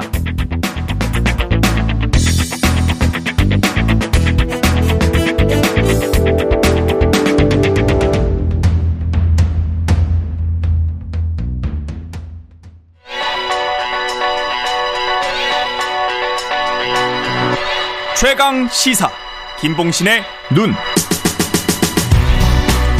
네, 태풍 힌남노 지금 상황 제주도 연결해 보려고 했는데요. 제주도에 지금 연결 전화 연결이 원활치가 원활치 않는 것 같습니다. 그래서 김봉신의 눈 진행하겠습니다. 김봉신 메타보이스 대표 나와 계십니다. 안녕하세요. 안녕하십니까. 예, 오늘 살펴볼 여론조사 역시 한국갤럽이네요. 예, 예, 한국갤럽 자체조사이고요. 지난 예. 8월 30일부터 9월 1일까지 3일간 진행됐습니다. 자세한 사항은 중앙선거여론조사심의위원회 홈페이지를 참조하시면 되겠습니다. 이따가 시사인의 2022년 대한민국 신뢰도 조사 이것도 살펴볼 시간이 있었으면 좋겠습니다. 예, 예. 일단 한국갤럽은 대통령 직무수행 평가 그대로 예. 나왔습니다. 예, 직전주 27% 긍정률입니다. 예. 아, 어, 이번에 발표도 어, 9월 첫 주도 27%로 완전히 횡보하고 있고요. 6주 동안 계속해서 20% 중후반을 어, 긍정률이 예, 보여주고 있어서 30% 넘게는 못 올라가고 있습니다. 그러네요. 예. 27%에서 횡보, 예. 20% 후반대. 예, 예. 긍정평가 이유는 뭐고요? 긍정평가 이유가 여전히 두 자릿수로 이렇게 좋게 나오는 건 없고요. 열심히, 예. 열심히 한다, 최선을 다한다 이런 태도가 이제 8%, 음. 경제 민생 7%, 전반적으로 잘한다 7%고요. 부정은 인사 문제가 22%로 여전히 여전히 확고하게 많습니다. 음. 예. 바로 밑에가 이제 경험 자질 부족 무능함 이게 예, 8%, 예. 경제 민생 살피지 예. 않은 8%, 8%. 독단적 일반적 예. 5%뭐 이렇게 맞습니다. 나와 있네요. 정당 지지도는 어떻습니까? 정당 지지도가 여전히 이것도 이제 6주 동안 음. 두 당이 더불어민주당과 국민의힘, 국민의힘과 더불어민주당이 지금 5점 이내에서 어, 각축을 벌이고 있는데요. 예. 아, 지금 보시게 될 것 같으면 국민의힘은 직전 조사 대비해서 1% 포인트 상승해서 36, 더불어민주당은 2% 포인트 하락해서 34인데 34. 이 격차가 거의 없다고 보셔야 될 것 같습니다. 그러네요. 예. 예. 예. 계속 뭐 예. 왔다 갔다 그 오차범위 내에 계속 있는 거니까요. 예, 맞습니다. 예. 그렇군요. 더불어민주당 같은 경우는 뭐 당선 컨벤쇼 효과랄지 뭐 이런 것들은 전혀 나타나지 나타나지 않고 있습니다. 않았다고 봐야 되겠죠. 예, 예, 이정 예. 대표. 예, 예. 컨벤션 효과 없고 국민의힘도 이제 조호영 비대위원장 직무 정지 내홍이 음. 진행 중인데 그런데도 크게 변화가 없는 걸로 봐서는 조금 더 결론 좀 나봐야 될 것 같습니다. 방금 전에 이제 박지원 전 국정원장이 언급했던 내용 차기 정치 지도자에 대한 선호도도 물어봤는데 예, 예. 이게 이 결과를 좀 설명을 해 주십시오. 예, 예. 차기, 이게 이제 차기라기보다는 이제 장래라고 이제 갤럽은 바꿨습니다. 장래 예, 예. 정치 지도자? 당장 다음번 대통령감이라기보다는 이제 장래. 예, 예. 장래에 누군가 대통령감이 된다면 이재명이 27%로 압도적인 1위인데요. 음. 2위인 한동훈 어, 장관 9%, 오세훈, 홍준표, 안철수 4%씩, 이준, 이준석 3% 적지 않습니다. 이렇게 오픈으로 물어봐서 유, 유승민 2%, 이낙연 2%, 뭐 유보하는 의견이 40일이 난다 그러니까 아, 상당히 그 가운데서도 이재명 27%는 적지 않은 거죠. 예. 그리고 한동훈 법무부 장관이 9%입니다. 9%? 예, 예. 어. 높죠. 그러면 예상 외로 근데 27%와 9%는 좀 차이가 많이 나고 차이가 나죠. 중도층 선호도는 어떻습니까? 중도에서도 한동훈, 예, 한동훈, 예. 장관? 한동훈 장관이 지난 6월에 이제 4%로 등장을 했는데 9%로 올라섰지 않습니까? 예. 이게 그러니까 국민의힘 지지자 중에서 22, 보수 성향자 중에서는 20 이렇게 이제 상당히 음. 그 진영 내에서 어 인정을 받고 있는 듯한데요. 방금 말씀하신 것처럼 중도에서는 6%에 지나지 않습니다. 성장 잠재력이 아직은 좀더 어 지켜봐야 될 것 같고요. 음. 2030 세대에서 각각 20대에서 2%, 30대에서 3% 요것도 이 것도 조금 과거에 보면 이제 세대 포이론이 있었는데 지금 예. 봐서는 한동훈 장관에게는 작동되지 않는 것 같습니다. 이준석 전 국민의힘 대표는 3%입니까? 예, 예, 예. 이게 이제 최초 등장했을 때 에, 지난해 6월 1일에서 3일 조사했던 겁니다. 자세한 사항은 역시 중앙선거여론조사심의위원회 홈페이지를 보시면 되겠는데요. 음. 이때 3%로 화려하게 또 등장했다가 점점 점점 약해졌습니다. 그런데 지금 다시 이준석 3%로 불씨를 살렸거든요. 최초 등장했을 때가 2021년 6월? 예, 그렇습니다. 예, 그러니까 네. 지난해 6월에 예, 예. 그때 3%로 화려하게 등장했죠. 음. 이게 이제 이게 top of mind라고 해서 어, 선택지를 주지 않고 그냥 자기가 생각나는 사람 부르는 거기 때문에 아, 3%면 작지 않습니다. 그냥 마음속에 떠올려지는 그렇습니다. 사람 주관식으로 물어본 거군요. 맞습니다. 예. 주관식 오픈입니다. 예. 그래서 3%가 적지 않은데 지금 또 불씨를 살렸습니다. 특히 20대에서는 이준석 8%입니다. 음. 이재명이 13%니까 이재명 다음이거든요. 예. 아, 이렇다면 이제 보수의 젊은 대안이 될 수도 있을 것 같은 그런 느낌을 주는 결과입니다. 그러네요. 추석이 얼마 남지 않았는데 추석 맞이 여론조사도 갤럽에서 했는데 예예. 예. 고향 방문이나 여행 계획이 있는지 예예. 어떻게 나왔습니까? 예, 이게 이제 어, 코로나 팬데믹 이후에 에, 이제 조사가 된 건데 에, 코로나 팬데믹 어, 때는 둘 다 계획이 없다가 되게 높았거든요. 예. 예 2000년에는, 아, 2020년에는 81, 아, 2021년에는 77이었는데 둘 다 계획 없다가 많이 줄어서 60%로 나왔습니다. 음. 그리고 둘 다 계획 있다는 4%, 고향 방문만 있다 31, 여행만 있다 5% 이렇게 돼서 어, 그 이전으로 2016년 음, 때로 그때로 이제 좀 돌아가는 듯한 코로나 이전으로 돌아가는 듯한 느낌입니다. 예, 그랬군요. 예. 그, 그 추석 때 그렇게 이동 계획이 없는 사람들이 그 이전에도 많았었군요. 예, 예. 예. 이게 1박 이상이었거든요. 물어볼 때. 1박 이상? 예, 예. 1박 이상으로 물어보기 때문에 조금 적습니다. 아, 그 주변 시내에서 왔다 갔다 하는 거는 예, 예. 뭐 차치하고. 예, 예. 그렇습니다. 그리고 지금 다른 추석 명절 맞이가 즐거운지 아닌지 뭐 이런 것도 있네요. 예. 예. 예. 가사 부담 응답이 좀 많아졌습니다. 예. 예, 예. 그리고 경기 사정 안 좋다 50%고요. 음. 예. 시사인의 지금 다른 조사 살펴봐야 되는데 예, 예. 대한민국 신뢰도 조사를 했습니다. 예, 예. 예. 대한민국 신뢰도 조사 여러 가지 이제 뭐 대통령 정당 신뢰도 조사를 했는데요. 언론을 보니까 가장 신뢰하는 언론 매체가 KBS가 1등입니다. 10.1%. 뭐 작년에 이어서 1 1등이고요. 예. MBC 7.5, JTBC 6.7, YTN 6.0, TV조선 5.1입니다. 음. 예, 예. 그렇게 되고 불신하는 언론 매체는 어떻게 되죠? 가장 불신. 이게 좀 사실 좀 약간 좀 충격적인데 예. 불신하는 언론 매체로 조선일보가 24.7%로 1위입니다. 4명 중 1명 꼴인데요. 음. MBC가 2위 10.2%, TV조선 9.2, KBS 6.0, 한겨레 2.8입니다. 그런데 이 TV조선까지 합치면 어, 조선 브랜드가 33.9% 불신을 받고 있습니다. 없거나 모르겠다. 신뢰하는 예. 매체. 신뢰하는 매체 없, 다 또는 모르겠다가 작년에 이제 16.8에서 지금 28.1로 상당히 높아졌습니다. 언론의 신뢰가 좀 많이 좀 떨어지고 있는 듯한 느낌 보여주고 있습니다. 근데 이게 지금 대한 매체로 떠올랐던 유튜브 같은 경우도 예, 예. 어떻습니까? 이 추이를 보면. 유튜브가 작년에는 6위였습니다. 신뢰도에서 6.4.7% 얻었는데요. 예. 12위로 추락을 했습니다. 유튜브. 음. 어, 매체 많이 만들어졌는데 그게 좀 피로감을 부추겼다. 있다라고 이제 시사인은 이야기를 했습니다. 역시 유튜브가 너무 양 진영에 그렇죠. 극단적인 정보를 너무 많이 준 것 같습니다. 그러니까 사람들의 불신감, 예. 예. 그다음에 피로감 예. 이런 예. 것들이 좀 있는 것 같고 예. 이거 어떻게 보세요? 이 신뢰도 조사라는 건 믿을 수 있나요? 이 사람도 조사를 합니까? 이것도? 아, 예, 예. 기자도 조사를 하는데요. 언론인에 예. 대해서도 얘기를 하는데 사실 예. 신뢰하는 언론인을 바로 얘기하기는 어려운데 음. 역시 이것도 이거 top of mind 조사인가요? 이거는 이제 어, 주는 것 같습니다. 예, 사람을 예, 예. 주는 거예요. 예시를. 예, 예. 음. 예, 이 경우에는 아닙니다. top of mind 맞습니다. top of mind입니까? 예, 예. 여전히 이제 손석희 이렇게 예, 손석희 JTBC 예, 예. 예. 특파원이 1등으로 나왔는데요. 10%대로서 그 전 직전보다는 약간 줄어들었습니다. 음. 그래도 가장 신뢰되는 예.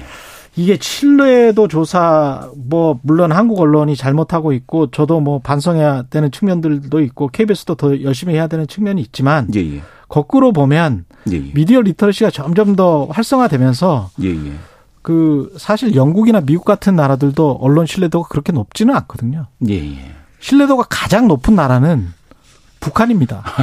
노동당 기관지 뭐 북한 뭐 이런 때는 뭐 100% 거의 100% 믿거든요. 그렇죠. 이걸 종교인으로 물어봐도 저, 예. 뭐, 뭐 신뢰하는 종교인 누구냐라고 해도 다들 동네 목사님 이야기할 뿐 이렇게까지 국민적으로 이렇게 집약되기는 쉽지 않죠. 그렇죠. 예. 그래서 그런 부분들은 저는 긍정적인 부분도 있다. 예. 불신과 신뢰 사이에서 우리가 민주주의 그 다양한 목소리 그런 측면에서는 저는 또 예. 어, 달리 볼 측면도 있다. 물론 신뢰를 받기 위해서 언론사가 노력해야 되는 거는 맞고요. 근데 지난해하고 비교하면 음. 신뢰하는 매체에 대한 응답이 1등인 KBS가 좀 줄었는데요. 그렇죠. 불신하는 매체로서 조선일보는 좀 늘었습니다. 아, 그런 그러니까 것들도 작년 대비 조금 더 대선하고 지선을 경과하면서 그렇죠. 조금 더 언론에 대한 불신이 좀 커진 거는 맞습니다. 어, 기술적인 거는 뭐 정정 보도랄지 이런 거를 무엇보다 안 해야 되겠죠. 예. 예. 예. 미리 예방적인 차원에서 안 해야 될 거고 이번 조사 같은 경우는 시사인이 여론조사 전문기관 케이스탯 예, 예. 리서치 케이스탯 리서치의 8월 예. 10일부터 21일까지 진행한 결과고요. 그렇죠. 조사 전체적인 내용은 주간 어, 주간지 시사 인에서 확인하실 수 있고요. 작년에는 어, 예, 칸타코리아와 칸타코리아 조사를 해서 8월 31일부터 9월 2일까지 조사했습니다. 예. 역시 시사 인에서 확인하실 수 있고요. 아, 아까 내용 중에서 한국갤럽 자체 조사 2022년 6월 7일부터 9일까지 조사한 그 장래 정치 지도자 조사도 있었습니다. 음. 이 내용은 중앙선거여론조사 심의위원회 홈페이지에서 확인할 수 있겠습니다. 여기까지 듣겠습니다. 여론조사 전문 업체 메타보이스의 김봉신 대표였습니다. 고맙습니다. 감사합니다. 예, KBS 1라디오 최경영의 최강 시사 2부는 여기까지입니다.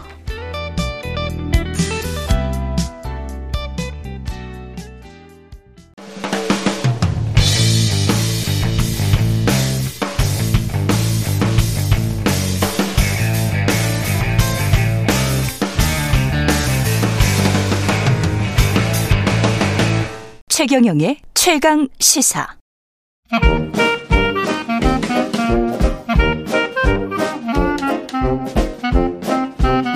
네, 최경령의 최강시사 경제합시다. 월요일은 명쾌한 경제 이야기 해보고 있습니다. 오늘도 박정호 명지대학교 특임 교수 나오셨습니다. 안녕하십니까? 예, 안녕하세요. 예.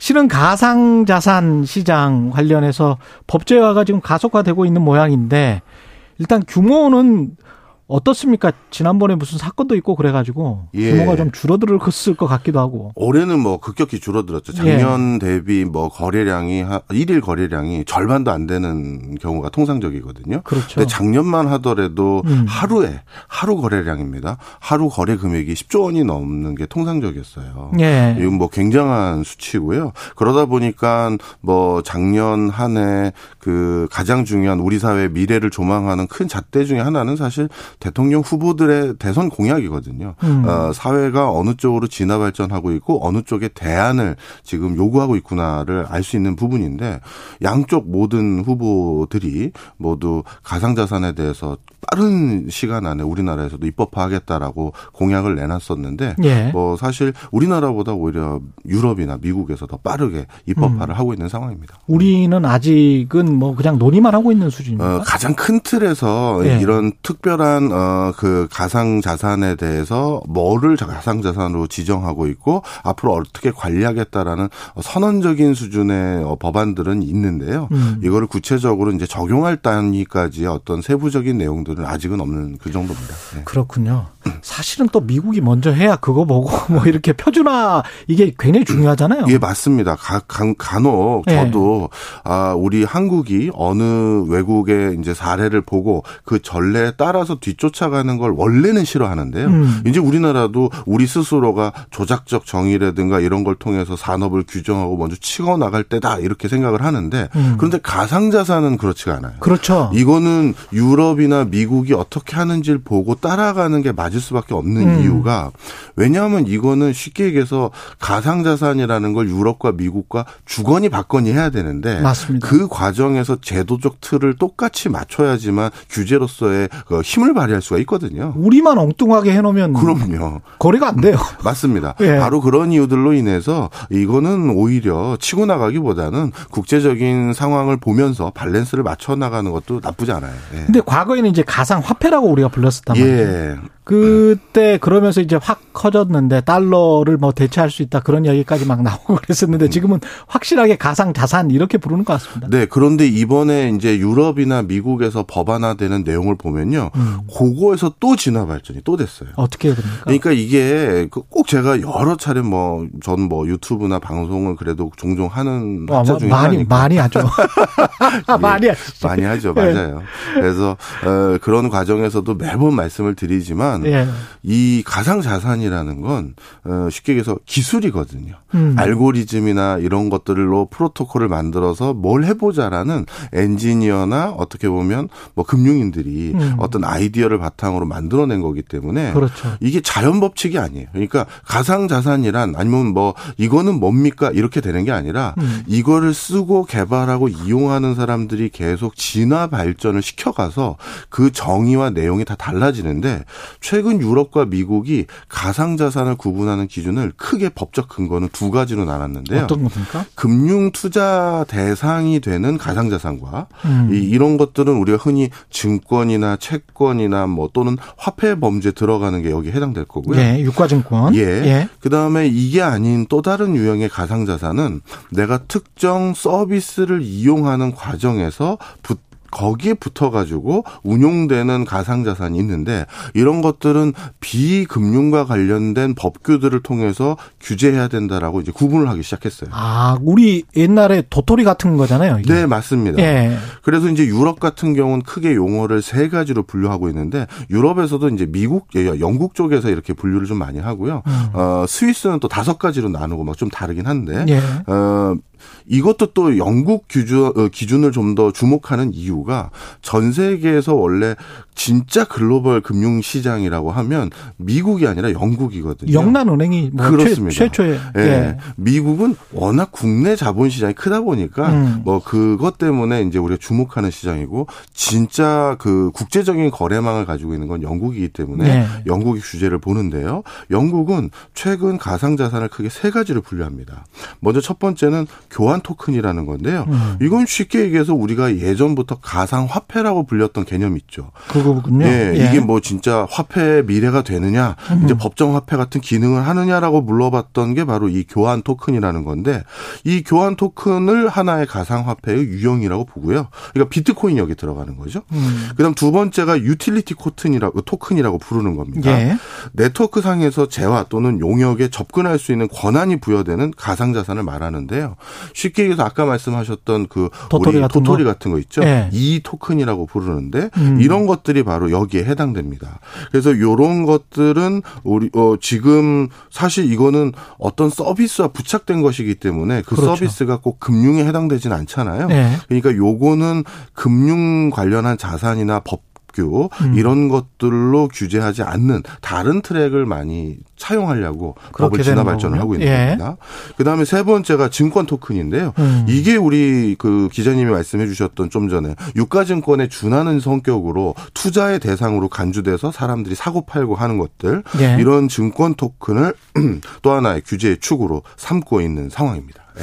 이렇게 규제를 하는 이유는 정부 쪽에서 모든 정부에서 음. 선진국에서 그렇게 하는 이유는 이거를 과세 문제도 있고 보편적인 거래 문제도 있고 시장 질서 문제도 있고 뭐 여러 가지 이유가 있긴 있을 겁니다. 예, 맞습니다. 예. 이제 우리나라뿐만 아니라 전 세계적으로 가상자산 투자로 인한 여러 피해 사례들이 이제 점점 뭐 수위가 높아지고 있는 게 하나 있고요. 음. 그다음 두 번째는 어 모든 국가가 지금 집계를 하고 있는 상황인데 어, 자금 세탁 방지에 확실히 구멍이 뚫렸구나. 이걸 모두 인정을 하고 있어요. 이쪽 으로? 예, 이쪽으로. 그래서 유럽도 미국도 뭔가 뭐 뭐랄까요? 뭐 노출되고 싶지 않는 자금 이 정도 표현하겠습니다. 뭐 네. 뭐 이게 꼭 뭐 무슨 마약 이런데 전부 다 결부된 건 아닐 수도 있으니까요. 네. 블랙머니. 네, 블랙머니. 예. 그래서 하여튼 노출되지 않는 형태로 외국으로 자금을 보내거나 음. 외국에서 자금을 받아오거나 아니면 어 뭐 그 이체를 하고 싶을 그 수단으로 어 이쪽이 완전히 빈틈이 돼 버렸다라는 걸 거의 대부분의 국가에서 인정을 했고요. 예. 그래서 그러다 보니까 첫 번째 이 법안들을 어떤 범주로 방금 방금 제가 말씀드렸던 토큰을 구분할 때그 음. 이걸 구분하는 목적이 있을 거 아니에요. 그리고 그걸 관리하기 위한 목적인데 첫 번째가 모두 자금 세탁 방지가 첫 번째고요.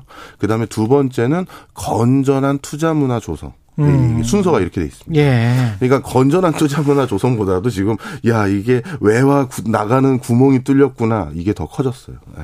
근데 사실 제가 이 실물로 어떤 일이 있었냐면 음. 일본에 있는 뭐 빠찡코라고 하잖아요. 도박장의 네. 칩이 한국으로 얼마에 이렇게 거래가 되고 뭐 아. 이런 경우가 있었거든요. 이게 블랙머니 아. 제가 취재했었던 내용이라 제가 네. 기억을 하는데 그런 거잖아요. 이게 지금 자금 세탁 맞아요. 방지라는 게. 예. 그 검은 돈이 뭐 마피아든 뭐 어디든 조폭이든 뭐가 들어왔다가 나갔다가 근데 모르는 거예요. 모르죠. 칩, 도박장에서 칩으로 거래를 해서 그걸 현금으로 바꿔버리니까 근데 뭐 참 아, 이런 식으로 하면은 과세 당국들이 좀 골머리를 앓겠는데요. 거기다가 이제 그 테나나 루라 같은 약간의 지금 뭐 어떻게 이제 결론이 날지는 모르겠습니다만은 사기가 아닌가 그러는 또 이제 것도 있거든요. 사람들이 좀 이게 쉽게 속을 것 같은 그런 것도 있고. 그럼요. 예. 어, 사실 그런 뭐 지금 우리나라만의 상황이 아니라 예. 국가마다 예. 정도의 차이만 있을 뿐이지 비슷한 사례들이 다 있는 거예요. 음. 그래서 이제 그런 것들을 잡기 위한 건데 그럼에도 불구하고 이번에 그럼 유럽과 미국이 뭐 미카라든가 뭐 이런 이름들로 불리우는 이 법안이 있으면 모든 것들이 다 깔끔하게 해결되느냐? 또 그렇지가 않아요. 음. 이 법들의 이제 세부 내용들 하나씩 읽어보면요.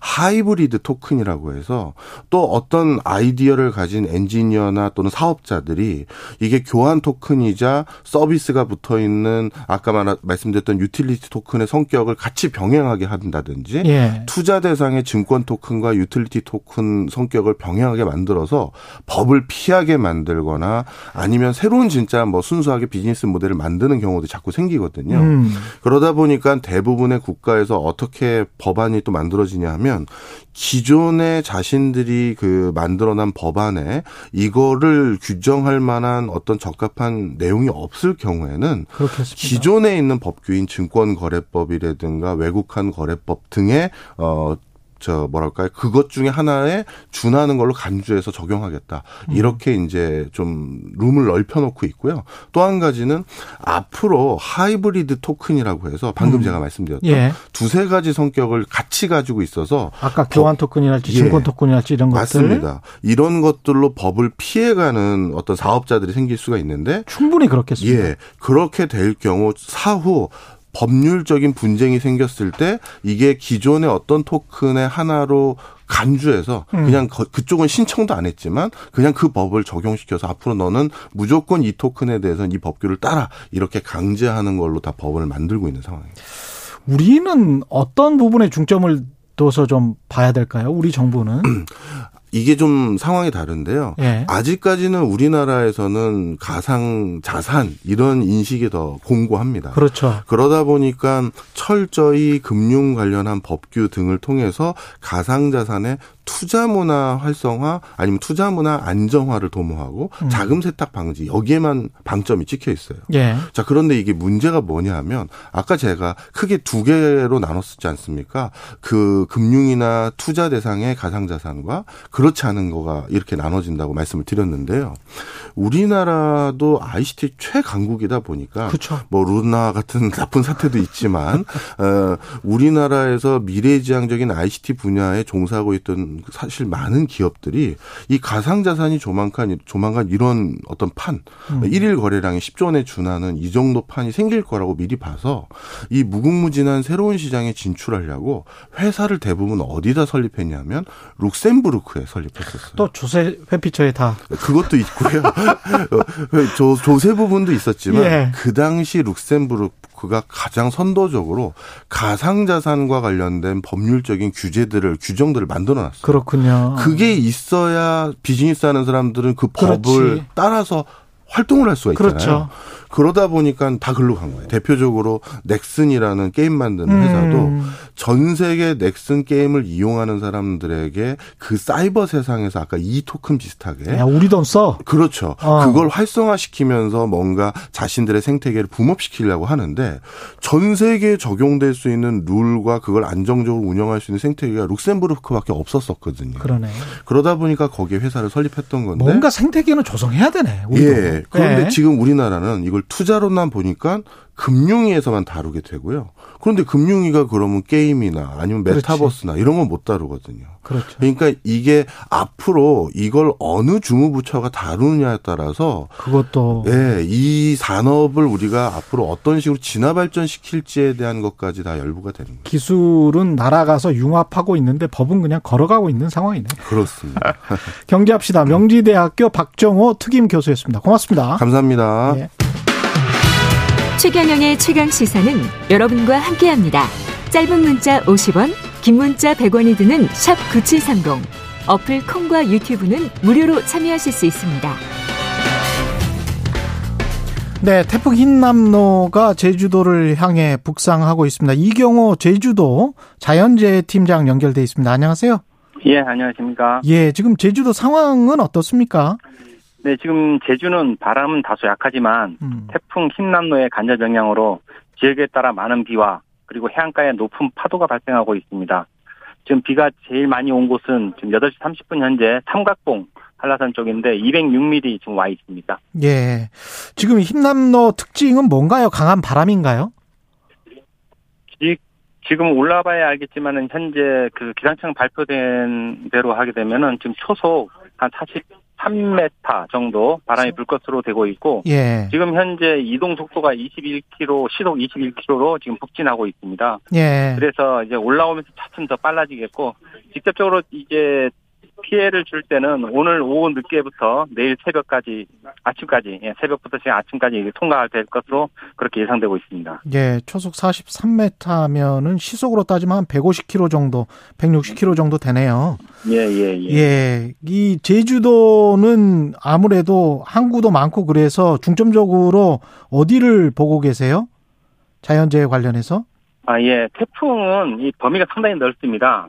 그래서 특히 이제 그 제주 전역에 태풍으로 인해서 강한 바람과 집중호우가 내릴 걸로 예상되고 있고 특히 이제 태풍 흰남노가 매우 강한 상태로 이제 제주를 통과하면서 그 제주도 전 지역에 피해를 줄 것으로 예상되고 있고 그래서 이 모든 부분에 대한 철저한 준비가 필요하겠습니다.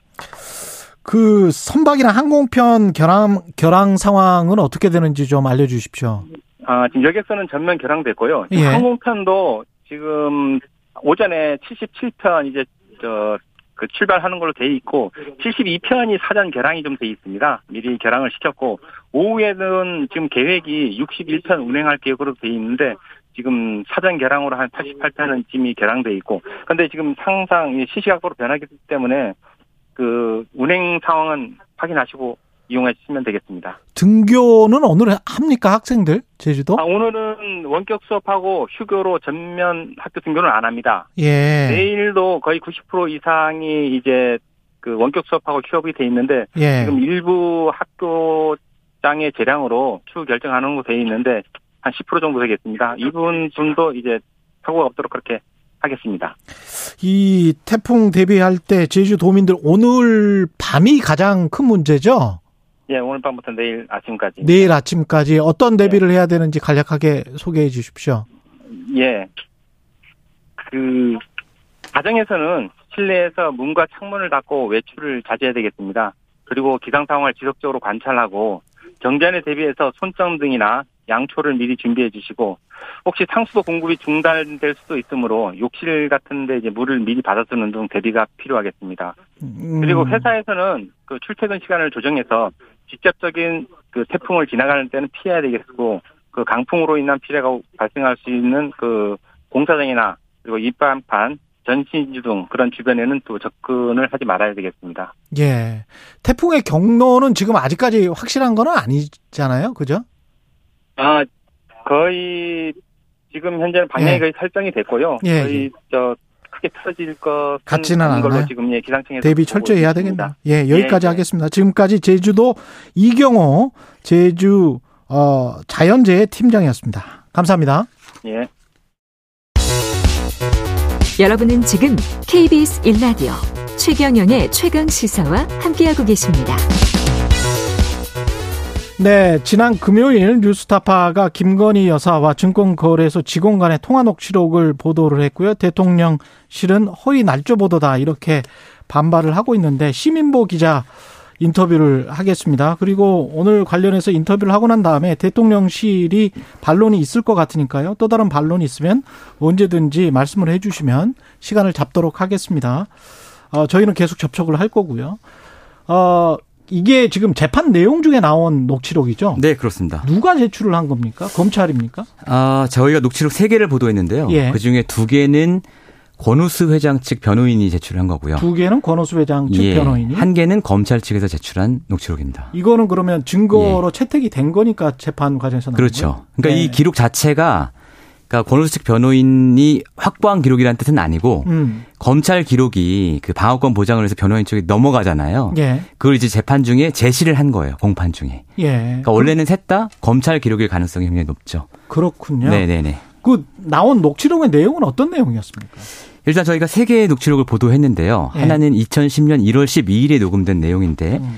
증권사 직원이 김건희 여사한테 도이치모터 주식 관련해서 이런저런 가격 설명을 하고 그렇죠. 그러면 김건희 여사가 아 그럼 사봐라 이렇게 얘기를 그러니까 주문을 허락하는 가격 설명을 2,500 얼마인데 네 뭐 얼마까지 조금씩 사보겠다라고 하니 예 그럼 그렇게 하시죠 라면서 음. 이제 그게 이제 2010년 1월 12일 첫날 녹취고요. 예. 근데 중요한 것은 이 1월 12일이 어, 거래를 누가 했느냐는 게 중요한 거예요. 누가 했냐? 예. 그러니까 이게 대통령실 해명을 보면 지금 약간 헷갈리게 해명을 해놨는데요. 음. 정확히 말씀드리면 1월 12일은 김건희 여사가 한 게 맞습니다. 그러니까 그, 그 전화, 전화 네. 녹취는 음. 어, 전화 주문 녹취인 거예요, 말하자면. 전화로 시킨 거죠. 그렇죠. 그러니까 저희가 HTS로도 거래를 할 수 있고 예. 전화로도 증권사 직원한테 주문을 할 수 있잖아요. 바쁘신 분들은 trading을 대신 시킨 거죠. 맞습니다. 거래를. 1월 12일의 넥 녹취 내용은 그것이고요. 예. 1월 13일은 1월 13일부터는 주가 조작 선수 이모 씨가 전화 주문을 하기 시작했는데 음. 어, 증권사 직원이 그 전화를 받고 나서 예. 김건희 여사한테 이렇게 전화가 왔었는데 음. 살까요? 그 말대로 할까요? 라고 물어보는 거예요. 아. 그러니까 김건희 여사가 아 전화 왔었나요? 음. 그럼 그렇게 하시죠. 라고 허락을 해주는 내용이죠. 이게 그러면 어떤 의미가 있습니까? 대통령의 후보 시절 발언과 네. 그리고 김건희 여사의 주가 조작 공모 여부와 네. 관련해서 네. 크게 이슈가 두 개인데 네. 어떤 의미가 있는 겁니까? 이거죠. 이 윤석열 대통령의 해명의 전반적인 취지는 당시 후보 시절에 예, 후보 시절에 지금도 마찬가지고요. 음. 이 2010년 1월부터 5월까지 주가 조작 선수 이모 씨라는 사람한테 계좌를 맡겼다 우리가. 근데 네. 그게 도이치모터 주식을 하라고 맡긴 게 아니고 음. 수익을 내달라고 여러 종목을 네가 알아서 뭐 매매를 해서 수익을 내달라.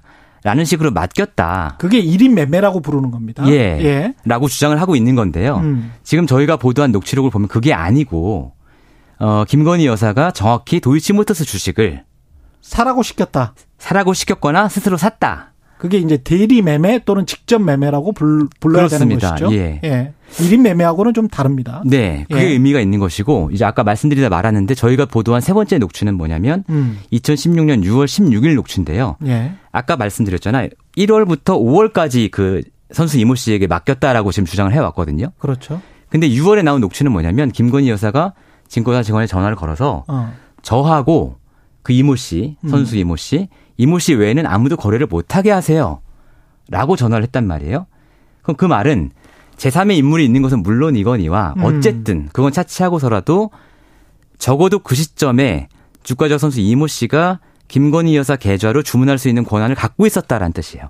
음. 저하고 이 씨 말고는 아무도 거래 못하게 하라 이런, 그렇죠. 얘기니까. 예. 그런데 윤석열 대통령은 5월 20일에 그러니까 어, 신한금융투자증권의 계좌에 있던 주식을 전부 동부증권을 옮겼을 때, 예. 이 씨와 절연을 했다라고 분명히 얘기를 했습니다. 그렇죠. 근데 옮기고 난 뒤에 그때 동부증권. 캠프에서 나왔던 보도 자료도 그렇습니다. 네. 예. 직접 말도 했고요, 윤 음. 대통령이. 옮기고 난 뒤에 동부증권에서 또 이 사람한테 어, 주문을 할 수 있는 권한을 줘, 준 거예요. 음. 그럼 이게 과연 절연, 우리가 알고 있는 절연이라는 말의 사전적인 정의에 해당하는 것인가? 그러니까 대통령은 예. 후보 시절에 1인 매매였다라고 주장을 했었는데 네. 1인 매매가 아닌 것 같다. 그리고 절연을 했다는 그 시점 이후에도 매매를 한 것 같다. 그래서 네. 허위사실 공포 혐의가 그렇죠. 있다라고 예. 지금 뉴스타파는 보도를 한 것이고 그렇습니다. 김건희 여사의 주가 조작 공모 여부에 관해서는 예. 이 사안들로 관해서 이 사안들 때문에 네. 어, 어떤 판단을 할 수 있는 거예요? 이런 거죠. 저희가 주식 대선 내내 했던 얘기가 뭐냐면 어, 도이치모터스라는 종목을 가지고 주가 조작이 있었던 건 거의 사실이죠. 지금 네. 검찰이 이미 다 기소를 관련자들을 기소를 했으니까. 음. 문제는 김건희 여사가 이것을 알고 있었냐, 혹은 모르고 계좌만 맡겼냐, 가 핵심 쟁점이었잖아요. 예. 근데 이번에 드러난 녹취록은 김건희 여사가 모르지 않았다. 음. 왜냐하면 본인이 직접 매매도 했고 또 본인이 자기를 대신해서 매매하는 사람의 주문을 컨펌을 해준 거잖아요. 음. 그러니까 결국 그 크게 보면 그 쟁점이 어떻게 보면 이제 해소가 된 거죠. 근데 네. 대통령실은 뉴스타파가 도이치모터스 관련 녹취록을 왜곡 해석했다. 네. 이렇게 이야기를 하고 있습니다. 네. 그게 어떤 뜻의 왜곡인지 정확히 모르겠는데 어쨌든 음. 대통령실의 해명에 대해서 저희가 말씀을 드리면 첫째로는 지금 세 가지 말씀을 드렸잖아요. 세 가지 녹취록에 대해서 말씀을 드렸는데 대통령실의 해명은 딱 두 번째 녹취록. 그러니까 음. 1월 13일 주가조작 선수 이 씨가 주문한 것에 대해서 김건희 여사 컨펌한 녹취록. 음. 이거에 대해서만 일단 해명을 하고 있고 예. 앞에 것 김건희 여사가 직접 주문을 한 것. 예. 이것에 대해서 해명 못 하고 있고요. 그 해명은 맞습니까? 예. 어떤 해명이요? 두 번째 해명, 두 번째 녹취록에 대한 대통령실의 해명은 맞습니까? 그건 맞 맞아도 문제인데 예. 이 무슨 얘기냐면 저희가 볼 때 가장 큰 쟁점은 김건희 여사가 이 사람이 주가 조작을 하는지 알았냐 몰랐냐는 거잖아요. 그렇죠. 지금까지는 몰랐다라는 입장을 견지해 왔는데. 그렇죠. 그런데 이제는 음. 컨펌 받는 건 당연한 절차라는 거예요. 음. 그러면 1월 12일, 13일뿐만 아니라 그 뒤에 있었던 주가 조작성 거래. 예. 7거래일 동안의 거래가 엄청나거든요. 그렇죠. 이 거래를 그러면 김건희 여사가 다, 다 알았다. 컨펌했다가 음. 되어버리는 음. 것이기 때문에 그러면 주가 조작에 가담한 거 아닌가 이렇게 지금 또 역으로 그럴 가능성이 매우 높고 제가 드리고 싶은 말씀은 이게 주가 조작이냐 아니냐는 지금 재판 중입니다. 그렇죠. 그래서 변호인은 여러 주장을 할 수 있어요. 음. 검찰은 이제 있다는 걸 입증하기 위해서 주장을 하는 거죠. 그런데 주가 조작이든 아니든 이 이전에 음. 그러면 검찰이 주가 조작이라고 여러 사람을 기소했는데 지금까지 나온 것을 보면 김건희 여사는 이 기소에서 왜 쏙 빠졌냐. 그러니까 김건희 여사가 혹은 대통령실이 이게 주가 조작이 아니라고 주장하려면 음. 그거는 법정 가서 음. 판사 앞에서 검사와 다퉈야 할 일이다. 이 말씀을 드리고 싶습니다. 40초 정도 남았는데요. 네. 뉴스타파만 왜 보도를 했을까요? 도이치모터스 재판이 현재까지 네. 23차례나 진행 중이었습니다. 맞습니다. 올 2월부터. 네. 근데 법정에 뉴스타파만 간 겁니까? 어떻게 된 아니, 제가 얘기를 들어보니까 예. 법정에 가보면 보통 기자 한두 명이 늘 와 있거든요. 그렇죠. 근데 이번에 이 기사를 쓰고 나서 전화가 왔는데 후배들한테. 음. 어, 법조 출입 기자들은 가서 그걸 한두 명을 보내서 그걸 돌려본다는 거예요. 서로 공유를 그렇죠. 한다는 거예요. 예, 과거처럼? 예. 예. 근데 공유를 할 때 그 의미를 몰랐던 거예요. 그렇구나. 네. 그런 것 같습니다. 뉴스타파 시민보 기자였고요. 네. 관련해서 대통령실 반론권 언제든 열려 있다는 점 다시 한번 저도 강조. 불러주십시오. 함께 토론할 수 있도록. 아 그러면 너무 좋죠. 네. 예, 그러면 너무 네. 좋고 예. 여기까지 듣겠습니다. 시민보 뉴스타파 기자였습니다. 고맙습니다. 네, 감사합니다. 9월 5일 월요일 KBS 일라디오 최경령의 최강 시사였습니다. 고맙습니다.